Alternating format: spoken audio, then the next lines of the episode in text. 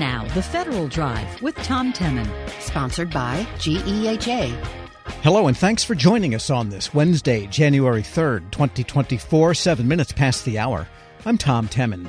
Our producers are Eric White and Peter Musurlian. Our digital editors, Daisy Thornton, Michelle Sandiford, and Darius Lauderdale. Coming up in this hour of the Federal Drive, meet one of the government's most experienced rulemaking and evaluation experts. Plus, a tiny agency has big gains in employee satisfaction scores. Those stories and much more ahead during this hour of the Federal Drive.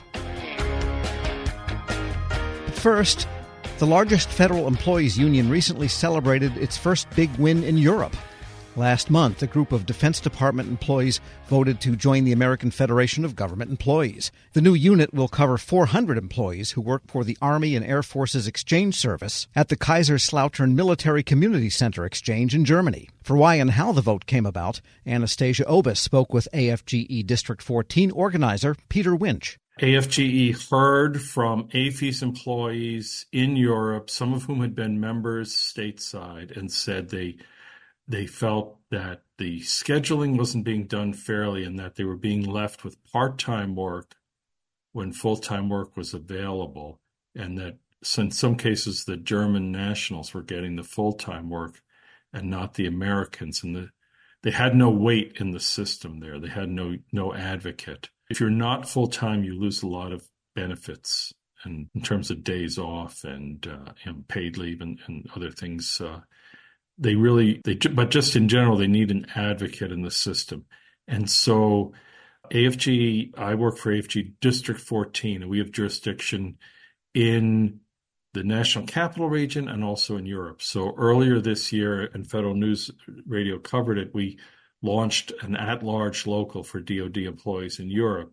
And with the idea of using that platform that at-large platform to start winning elections for uh, different DoD operations in Europe, and this is our first win. And so we launched the local in you know earlier in the year, about June or so, and we we built up quite a bit of momentum. And in the in 2024, I think I'll be able to report several more election victories for different groups around Europe, different groups of DoD employees. But uh, these AAFES employees are the first one, and they work retail. So, you know, I think all of us have become aware of what some of the issues are in retail about scheduling and pay, and those are all factors in DoD employment. And in, in the that's it's a retail kind of job. And one thing that President Biden did was with AFG's, you know, working on it was to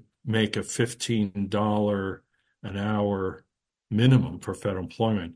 We worked to get that to include what they call non-appropriated fund employees. So NAF employees are non-appropriated fund. They're paid from the, what the store makes rather than paid from taxpayer dollars.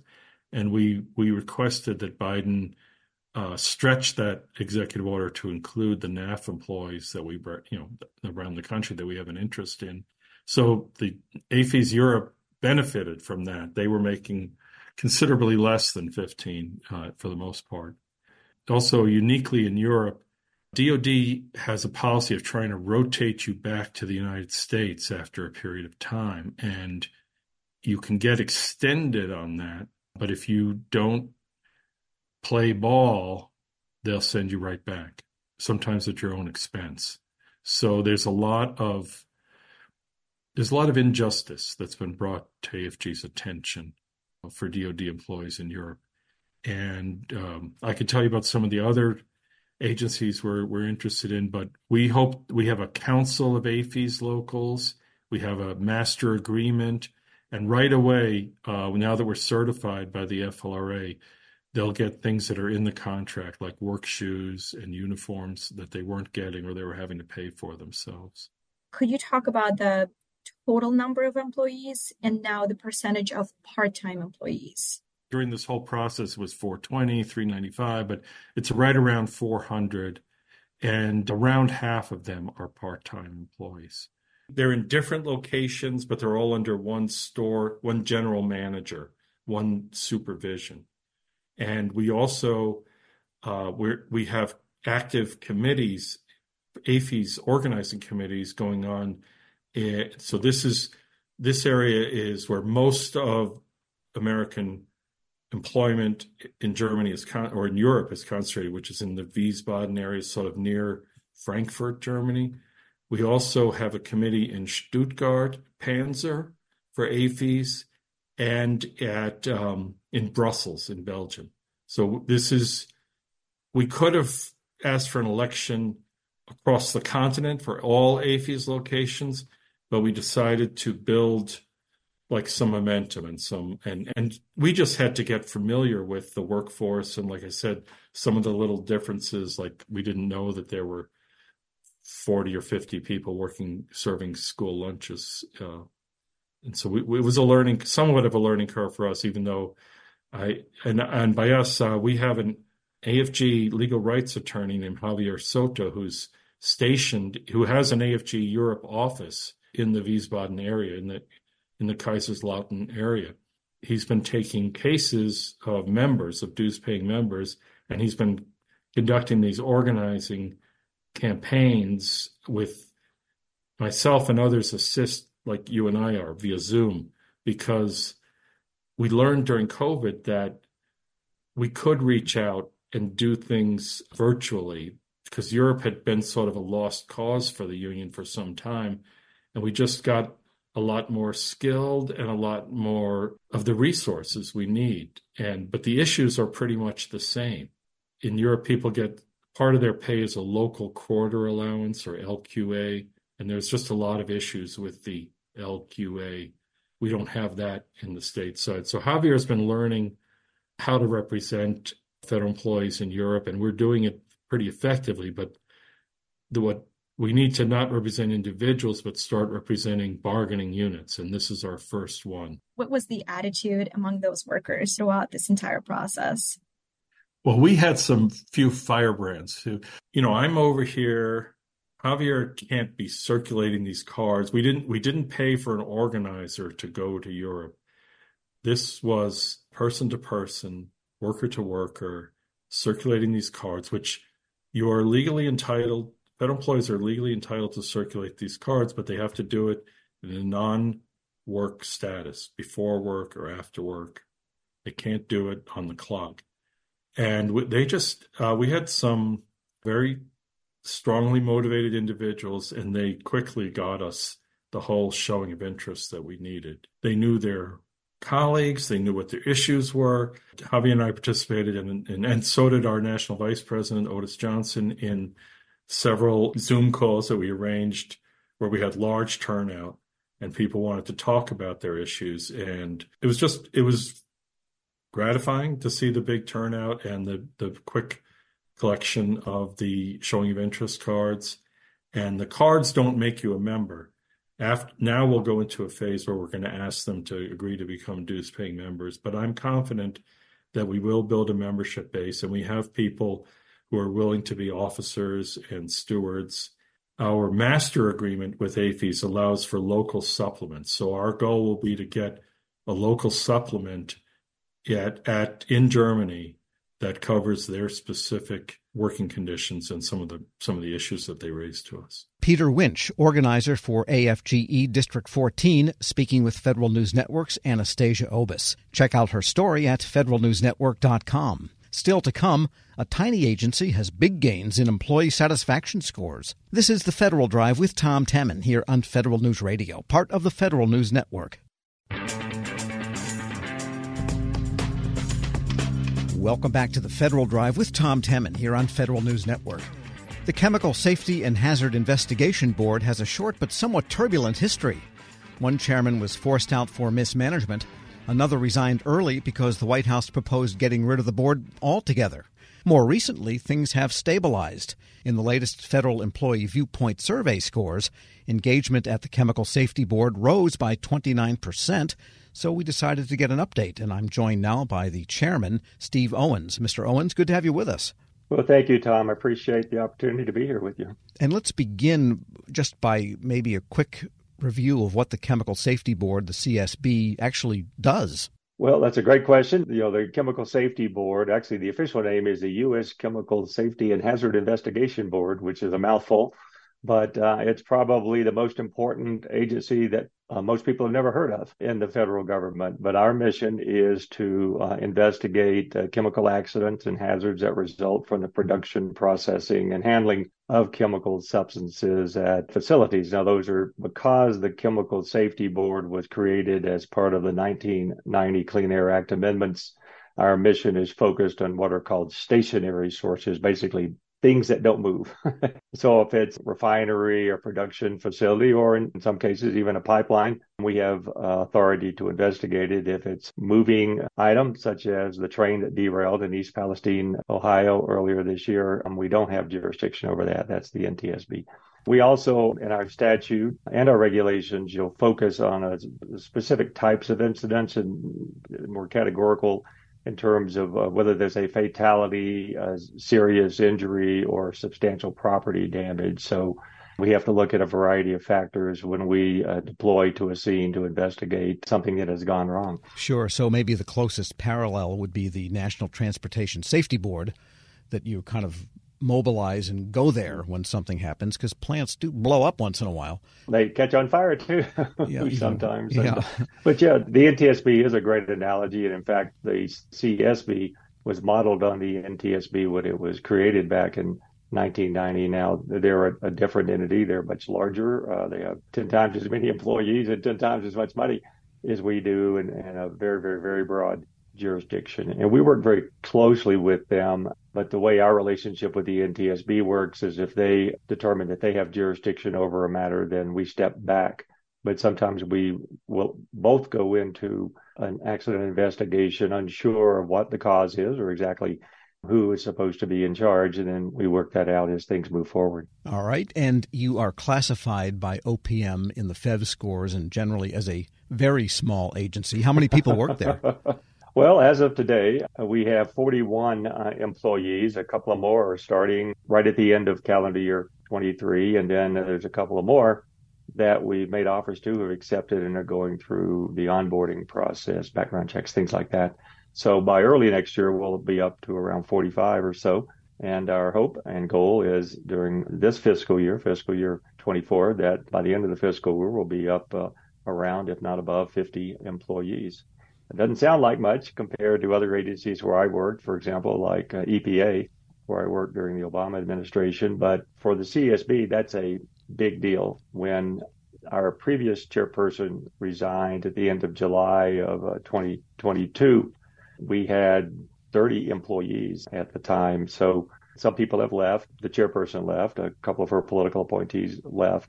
So we've had some departures, but we've hired a, a lot of people since that time. And the agency is really, as we like to say, we're in the process of rebuilding and revitalizing the agency. Sure. And it really is beginning, the agency is really beginning to move forward in a very positive way. And there is an appointed board, but I imagine the bulk of the staff has some technical expertise in different areas of chemical safety and chemical processing behavior and chemical effects.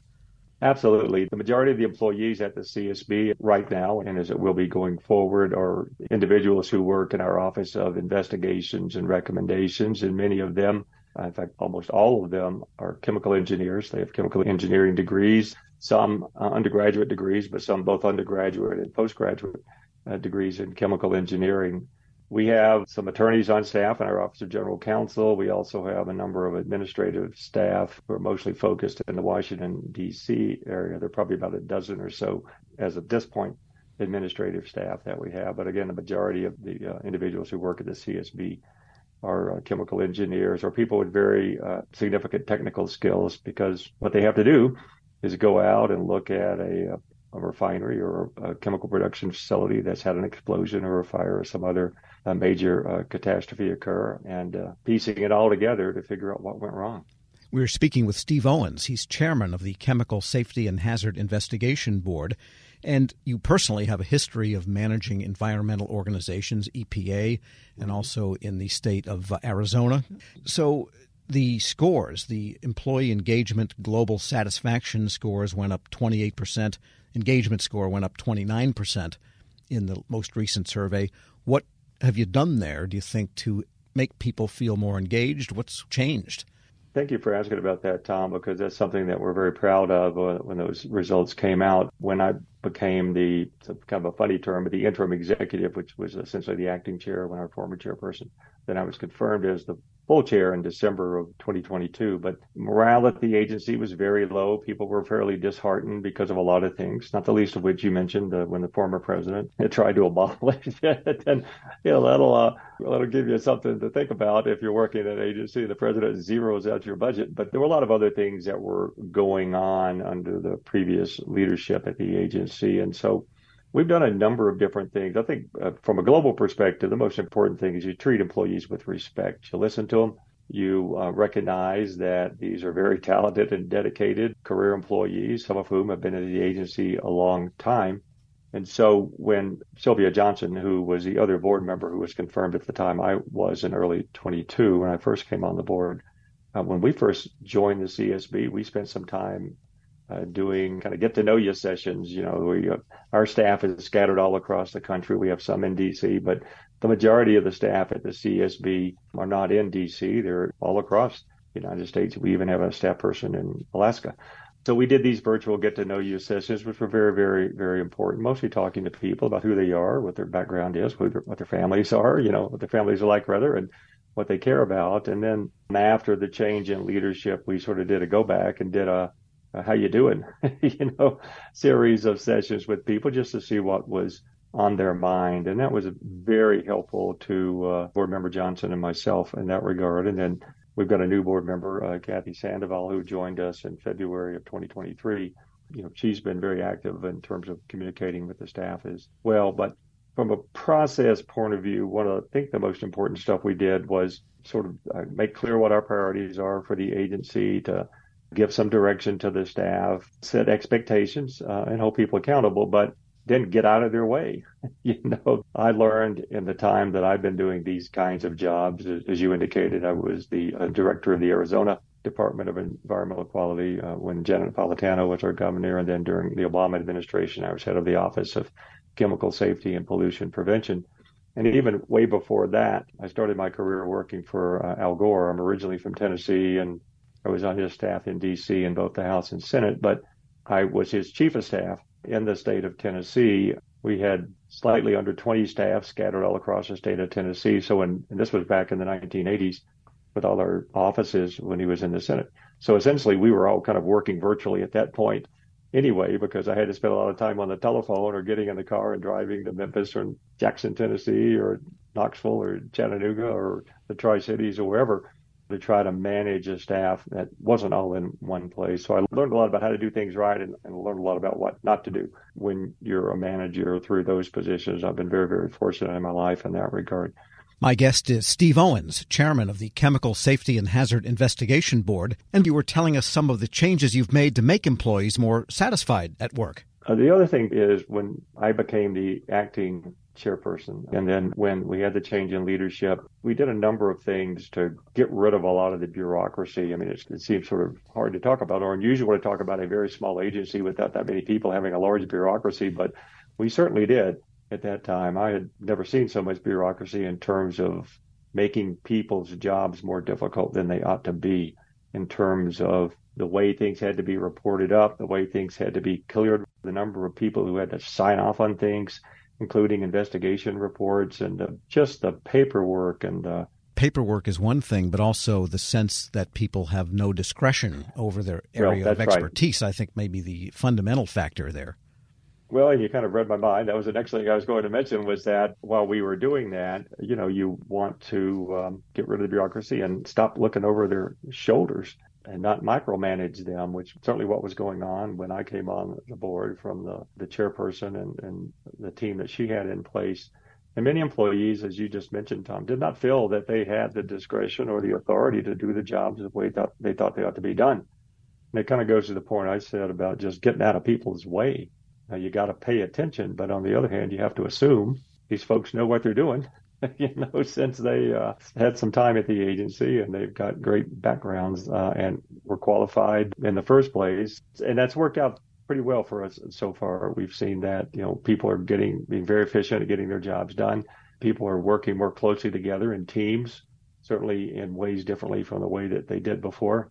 And the proof is in the pudding. In addition to the uh, viewpoint survey results that you pointed to, Tom, we just completely cleared up the longstanding backlog of investigation reports that had plagued this agency for many years. Again, when Sylvia Johnson and I came on the board, there was a backlog of 17 open investigations and reports that had not yet been issued, some dating all the way back to 2016. And as of December 26th, we just issued the 17th and final report uh, in the backlog.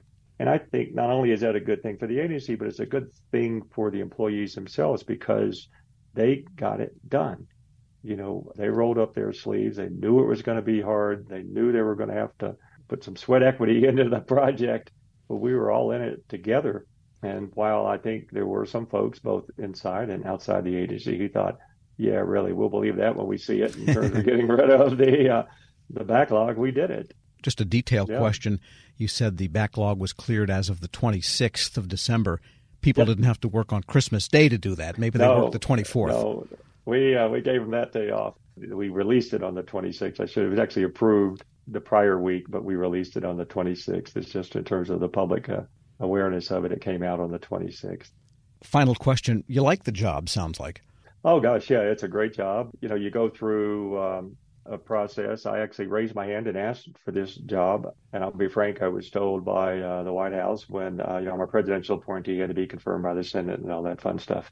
But I asked uh, to be appointed to the Chemical Safety Board. Didn't ask to be chair, but that just kind of happened, you know. But and to be frank, um, during the initial process, uh, I was told by the uh, the presidential personnel office, you know, we don't get too many people who actually volunteer to serve on the on the chemical safety board, given you know all the issues that the board has had, you know, over the years and the challenges that it's faced. But I had been aware of the agency uh, for many years, uh, going all the way back to my days as the Arizona DEQ director, because they investigated uh, a site in Arizona while I was the director there. And of course, at EPA, running the chemical safety office, you sort of pay attention to the CSB. But I was also, to be frank, disheartened to see all the things that the agency, and in particular the employees of the agency, were having to go through uh, over the years. You know, as you indicated, it didn't just start with the previous administration; it went back a number of years. And so, to be able to work with the team that we have here, and to be able to get done what we've been able to get done so far, has really been a, a treat. And uh, we're all very excited because now that we've got the backlog completed, uh, people are feeling much better about the agency, feeling good about the jobs that they are doing. But we've got a real opportunity to do some uh, very important things in the year ahead. We are speaking with Steve Owens, chairman of the Chemical Safety and Hazard Investigation Board. You know, and maybe the big lesson here is that in a very small agency, leadership has maybe a lot more leverage over the scores. I mean, when you take an agency like Homeland Security, a couple of hundred thousand employees, the leadership is so distant from the average workaday line employee that a lot of turmoil can happen that doesn't really seep down to that level. So their scores kind of bump along, up three points, sure. down three points. At a place like the CSB, you can go from basement to stellar because one person or two people, maybe the board, can have a big effect when there's only 40 people in effect voting each year. Well, you know, that's a great point. I will tell you, uh, um, you know, what I've thought a lot about you know, because this is a different type of agency from the one that worked at before, the Arizona DEQ. At Arizona DEQ, we had about 700 employees when I was the director there. At EPA, in the office I was in charge of, it was between 12 and 1,300 employees. So it's just a different experience. And that was another reason why I was very interested in joining the CSB because it is small, because you get to know the people on a much greater personal uh, level the upside is that you can spend time with them. You understand what's going on more on a day to day basis. As you indicated, you can really, if something's going wrong, you can help fix it very quickly. Uh, the downside is that because it's so small, if one person's having a bad day, you know, or or is off his or her game, you know, it can have a much more uh, impactful ripple effect on an agency like the CSB than it did at EPA or the Arizona uh, DEQ. So the other thing that we kind of going back to your very first question, but one of the other things that we've really tried to do and maintain is keep people talking to each other in this day and age where people all too readily fire off emails that maybe they shouldn't. What we've said is, look, you know, pick up the phone if you've got a question or a concern or a problem, um, or you just don't understand something, rather than spending the time to write an email and then maybe send one that you shouldn't. In addition to that, we've really put a premium on getting people together. We reinstituted senior staff meetings, which are all the supervisory staff in the agency, but we're doing them more frequently. We do them on a weekly basis now. We started, I know they did them once in a while, but we really started regular monthly virtual all hands meetings because we have staff scattered all across the country. So we do that every month. And then we started in person all hands meetings on a, a twice yearly basis to get the whole team together, or at least everybody who's able to travel to come to an in-person meeting. And and so far the reviews on that have been pretty good. Sometimes some people can't make it, sometimes folks are busy, but and the whole point of that is for people to get to know each other better, to spend time talking to each other outside of a work context, but also if they've got things that they just want to figure out about what other people do in the agency. Uh, they had the opportunity to, to raise them on the calls, the virtual calls, the video calls we have, or to uh, address it face to face during our in person meetings. You know, the bottom line on a lot of this, and I, it sounds a little trite, but what I say to the people at uh, the CSB is I see my job, and I think I see everybody else's job, is to make everyone else's job easier.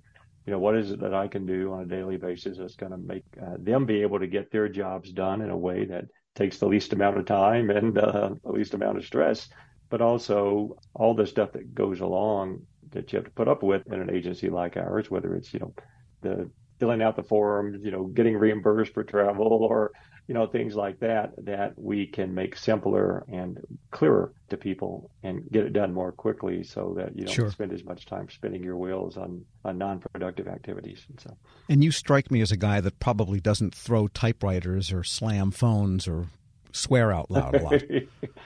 uh, occasionally, every now and then, I could get a little. Uh, that's when I usually put myself on mute on the calls. But uh, yeah, well, you have to sort of just kind of roll with it from time to time. And, uh, you know, like anybody, I can get kind of wound up from uh, every now and then. But by and large, it's a great group of people uh, at the CSB. Some of them, as I said, have been there a long time, so they have the benefit of the history that they can share with newer employees, not so much younger, but newer employees. But I, I will tell you, Tom, that one of the things that uh, I realized very early on is that there's an upside also to having so many newer employees at an agency because they weren't around when all that crazy stuff was going on a, a number of years ago, and they they came to the CSB to do their job. I, I there were several employees, and I'll be frank uh, that I was surprised uh, to hear it from them, but they said that working at the CSB was their dream job. That these were people who worked either in the petroleum industry or in a chemical manufacturing uh, facility or something like that, and they had watched the CSB over the years, seen the great work that it had done. And when the opportunity to apply for a position uh, arose, they jumped on it. Now, one of the older challenges that the agency had historically that we're still trying to fix is how dead gum long it takes to actually hire people. you know, it's like well, that's universal. There's a lot of hoops. You know, a lot of hoops you got to jump through just to hire somebody to a uh, at an agency like this. And so, um, but we're working to improve that process as well. So. Steve Owens is chairman of the Chemical Safety and Hazard Investigation Board. Thanks so much for joining me. Well, thank you, Tom. It's a pleasure to be here with you, and I hope uh, hope this has been of some help to people out there. So. And we'll post this interview at federalnewsnetwork.com slash Federal Drive. Take the Federal Drive with you. Subscribe wherever you get your podcasts. Still to come, meet one of the government's most experienced rulemaking and evaluation experts. This is the Federal Drive with Tom Temin here on Federal News Radio, part of the Federal News Network.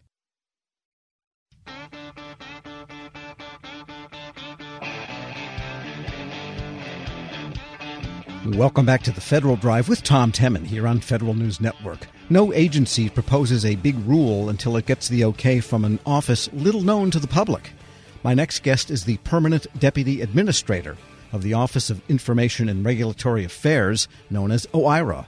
Now he's the recipient of a 2024 Presidential Rank Award. Dominic Mancini joins me now in studio. Mr. Mancini, good to have you with us. Uh, pleasure to be here, Tom.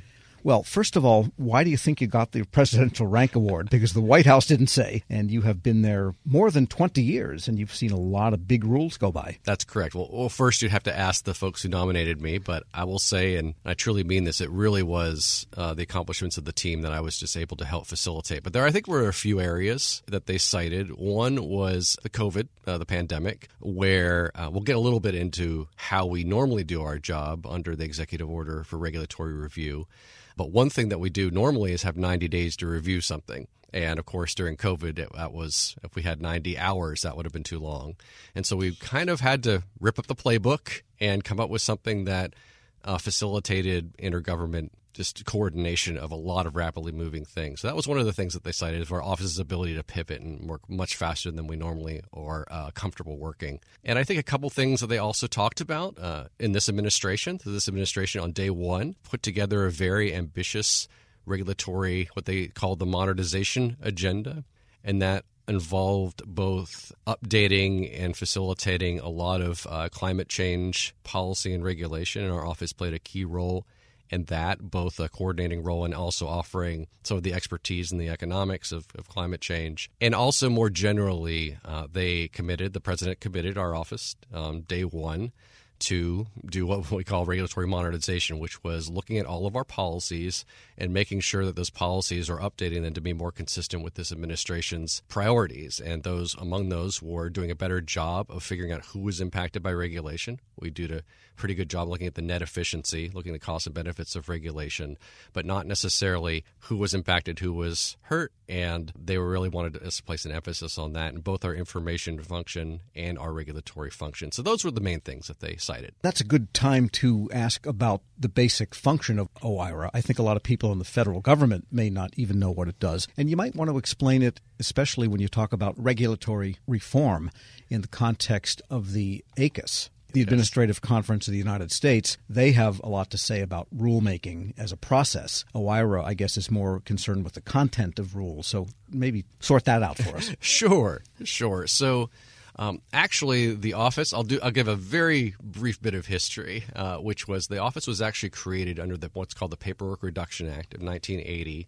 But then at that time, President Reagan uh, very quickly kind of um, also gave it an additional assignment to review uh, draft and final regulations to make sure they're consistent with the principles of the administration and that they basically have an evidentiary basis. So the costs and benefits worked out. That's basically what we've been doing ever since. The modern version of this is Executive Order 12866, which are all required to memorize. That was issued by President Clinton. And it's still the procedures under uh, we work. And to give you a sense of like maybe the cultural history of OIRA, we actually recently just had an anniversary celebration of the 30th anniversary of an executive order, which is something that can only happen in D.C. I was going to um, say, yes, that's something that's really great talk at barbecues, isn't it? Absolutely. So, so what do we look at when a regulation comes in? Uh, so I'll be very brief. It's uh, we only look at a subset of regulations that we call significant. And if you think you go back to what Congress tells an agency to do, for instance, they tell an agency for fuel economy regulations, they will say, go do good fuel economy regulations. But how does an agency actually decide what level of that to do? And so our office really the agency is responsible for doing the analysis to justify any particular level of fuel economy that they would like and the structure of the regulation. So that can get a lot more complicated, everything from how to measure it uh, how to uh, make sure different sizes of car might not have the same fuel economy standards, how to actually uh, look at uh, whether it be climate change benefits, fuel savings benefits, uh, increase in the price of new cars versus cars. And so our our office actually reviews these in a transactional basis to just make sure that the agency is doing a good job and offer advice and as a derivative and as an important function, we also set the standards themselves in order to, the agencies have to look, and this is through OMB policy that we do a whole uh, series of things that we just finished actually last month to update our actual analytical standards for how to look at uh, the impacts of rules.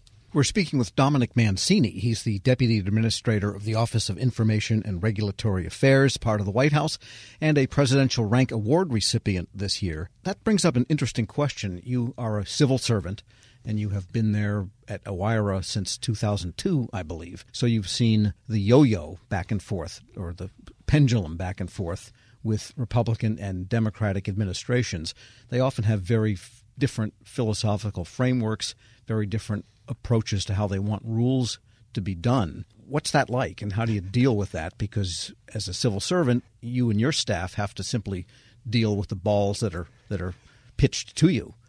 Uh, that's a good way of putting it. Uh, one of my duties actually is I'm kind of right in the middle of that because I do act as the head of the office, so the administrator during presidential transitions, and I did act in that capacity in the last two transitions for very different administrations. Really, what we what I try to tell the staff is these are really at the end of the day, we do have our the policies and words that we have that we take incredibly seriously. But one of those policies is to ensure that agencies are working towards presidential priorities it really is a balance.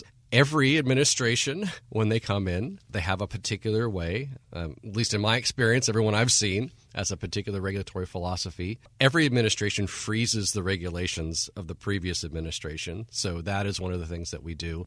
I think really at the end of the day, it sometimes is a hard balance. Most administrations, I think all administrations that I've worked with, have at the end of the day have said something like, "We know that we have a different philosophy, but we still want to make sure that what we do is based on evidence and policy, and um, and ultimately, regulations are also subject to courts, and the courts can also come in and decide whether administration is actually adhering to the principles as established in each of the regulatory statutes that are that we set and we look at. Yes, because the power to regulate is, in fact, the power, at least the potential to destroy and you can wreck an industry or you can you know effectuate change that is beyond what congress envisioned with a law or even what perhaps an administration thinks it was imagining do you ever come across where you might say well maybe this is not exactly what you want to do here well i think that is one of the principles of the executive order to look at alternatives. Um, and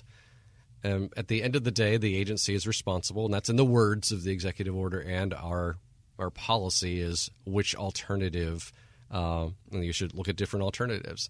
OIRA doesn't really take, say, a policy position Understood. on a rule, right? But we will say, oh, this this option might have a better evidentiary basis based on the principles that we've set than another option uh, and we might recommend that. And that's that happens sometimes. And your bio, just to switch gears here for a minute, mentions that you were responsible for you serving as the lead in the implementation of the Foundations for Evidence-Based Policymaking Act and the Federal Data Strategy. How does that fit in with OIRA? And tell us what you did. So, so first you have to look at the name. It is the Office of Information and Regulatory Affairs. So we actually do have. We've talked a lot about regulation so far, but that is one of kind of the two pillars of OIRA, and the other is information policy. This takes the form of, under the Paperwork Reduction Act, we approve collections of information from the public.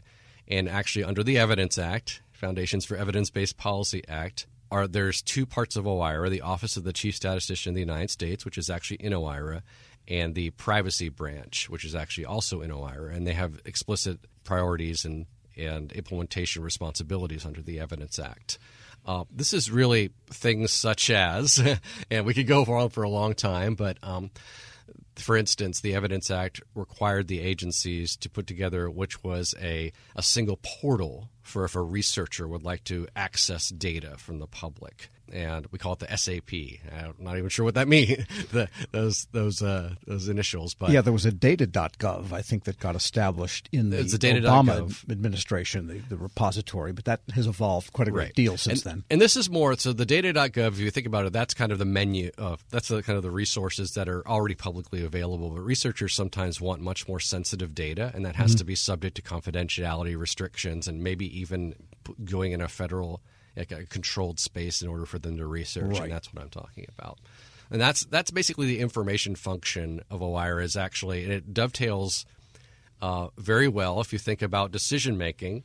Like it goes back to OIRA tries to help administrations make better decisions, and the information that goes into those decisions is often the make or break moment for when you're going to make a good decision. So OIRA has both policies and implementation responsibilities in that information production and also the regulatory review. And you seem pretty enthusiastic about work that is totally intellectual, uh, totally uh, numbers based in many ways. It sounds like the economics background is really what drives you. Uh, yeah, it's um, It's a little bit of everything. I think it can be extremely technically challenging if you think about understanding the literature for climate change. And that gets into all these large econo- economy wide models. Because they don't all agree. They don't all agree. And there's also how to synthesize those very different models. Uh, and if you looked at the um, latest EPA numbers, which I'll say very emphatically that EPA is the one responsible for the content of their reviews, but we do review those those numbers. There's a lot of different comparisons of of models.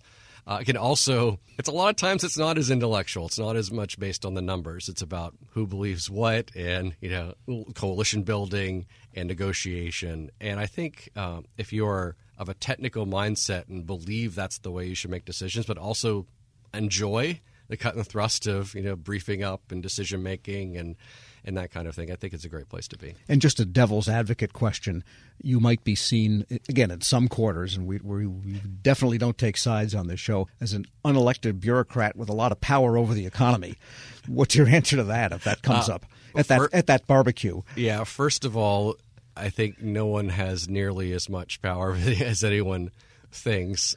I think the what I do bring up is that you know, one of I said this already that one of our principles is being kind of the eyes and ears of an administration, and we are emphatically a career-driven organization. It's ninety percent career. We do have po- policy officials that we report to, and those ultimately are pretty close to the only elected official in the executive branch, which is the president and, and the vice president by by derivation. So we sure. do feel like. Uh, we are exercising authorities that are very well grounded in and um, the administration as as being in an elected office. And also, you know, the the regulatory processes of the U.S. federal government have been described as the gold standard.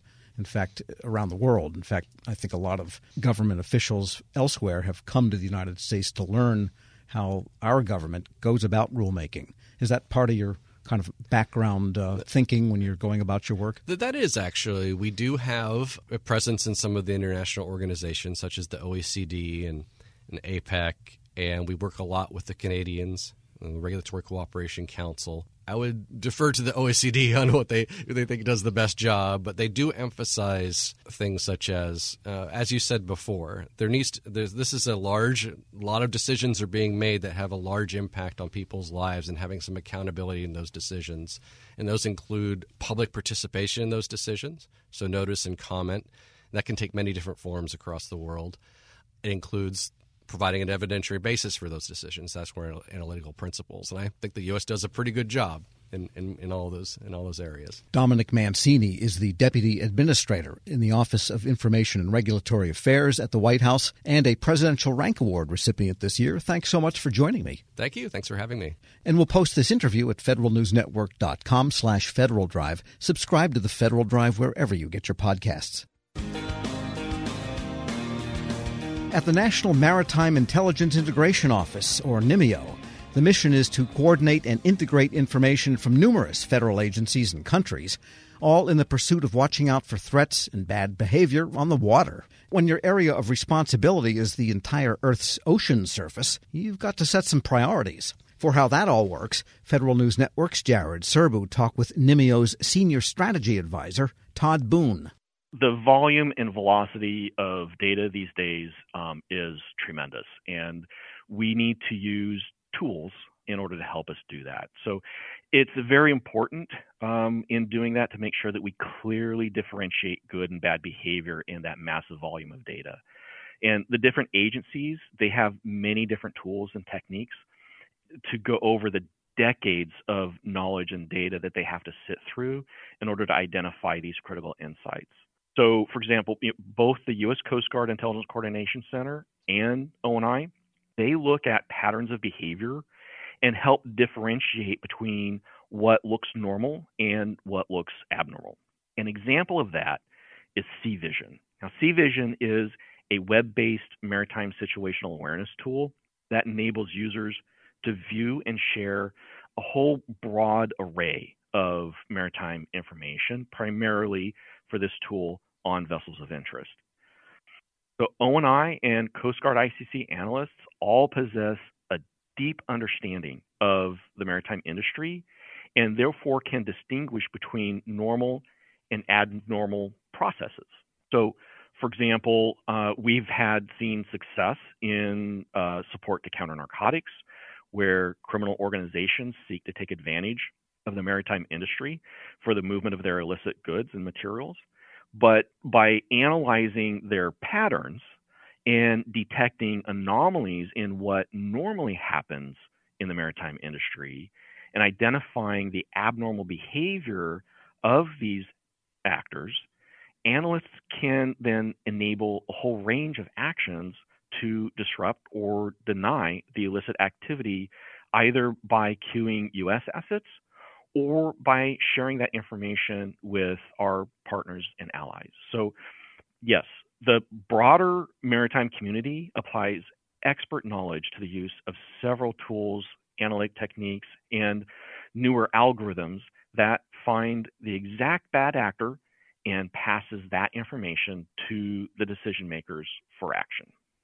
And that requirement to distinguish between normal and abnormal behavior strikes me that that's something machines are increasingly getting better at, in, especially AI. It's a great application for something like AI. Is that coming into play at all in this space, or is it still the case that you really need human expertise on this problem set? Right. The answer is both. So, first, let me state that the DoD has been publishing policies and guidance on the ethical use of AI and all of our stakeholders talk about their cautious approach to developing and deploying this technology. What I would offer is that the maritime community is working hard to adopt some of these newest best practices and technology. And AI refers to a whole spectrum of different tools and techniques, and those technologies are always changing. So let's take ONI as an example again. ONI began applying data science and tools and techniques back in 2018. And the Naval Intelligence AI strategy, it focuses on improving three things, right? So it focuses on reducing analytical timelines.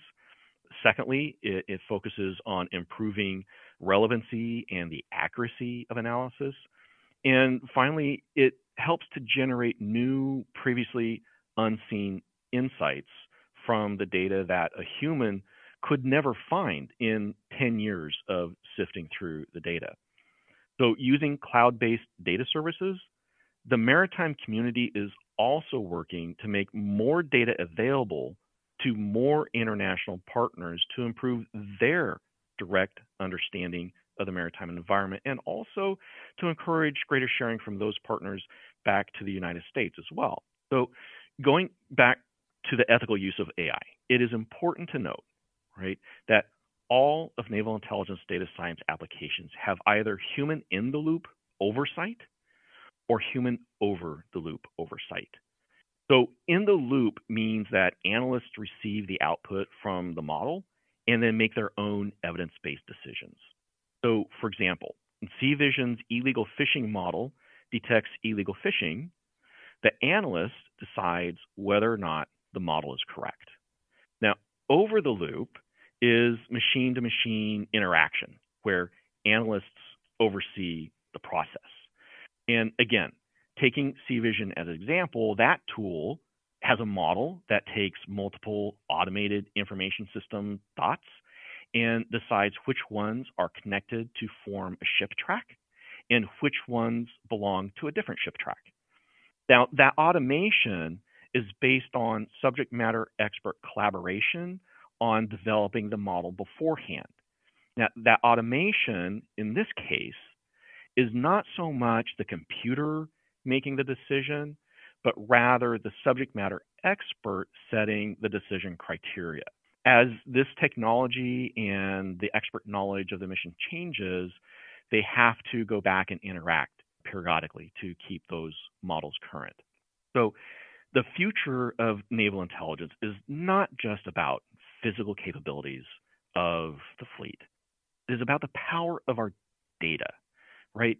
The key to unlocking the next era of our maritime strategy lies in the algorithms and the analytics that get developed with this new technology.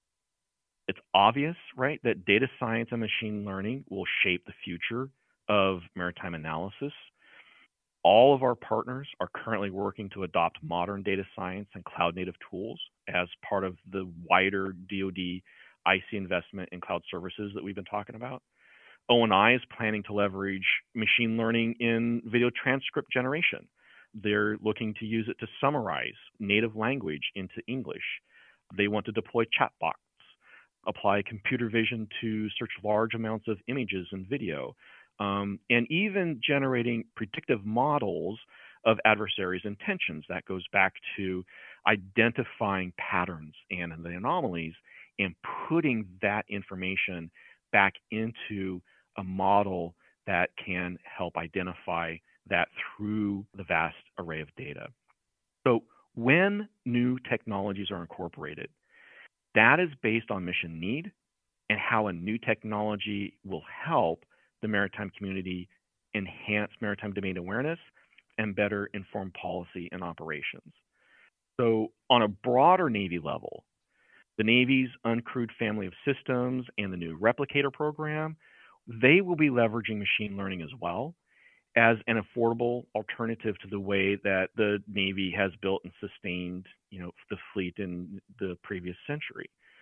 So, Jared, remember, MDA is anything associated with the maritime domain that could impact the safety economy or the environment. It's foundational language, and there's many tools and techniques that we're uh, bringing on board to identify critical insight. Todd Boone, Senior Strategy Advisor for the National Maritime Intelligence Integration Office, speaking with Federal News Network's Jared Serbu. Check out Jared's story at federalnewsnetwork.com. This is the Federal Drive with Tom Temin. For the latest updates, stay with federalnewsnetwork.com or follow us on Facebook and LinkedIn. I'm Tom Temin.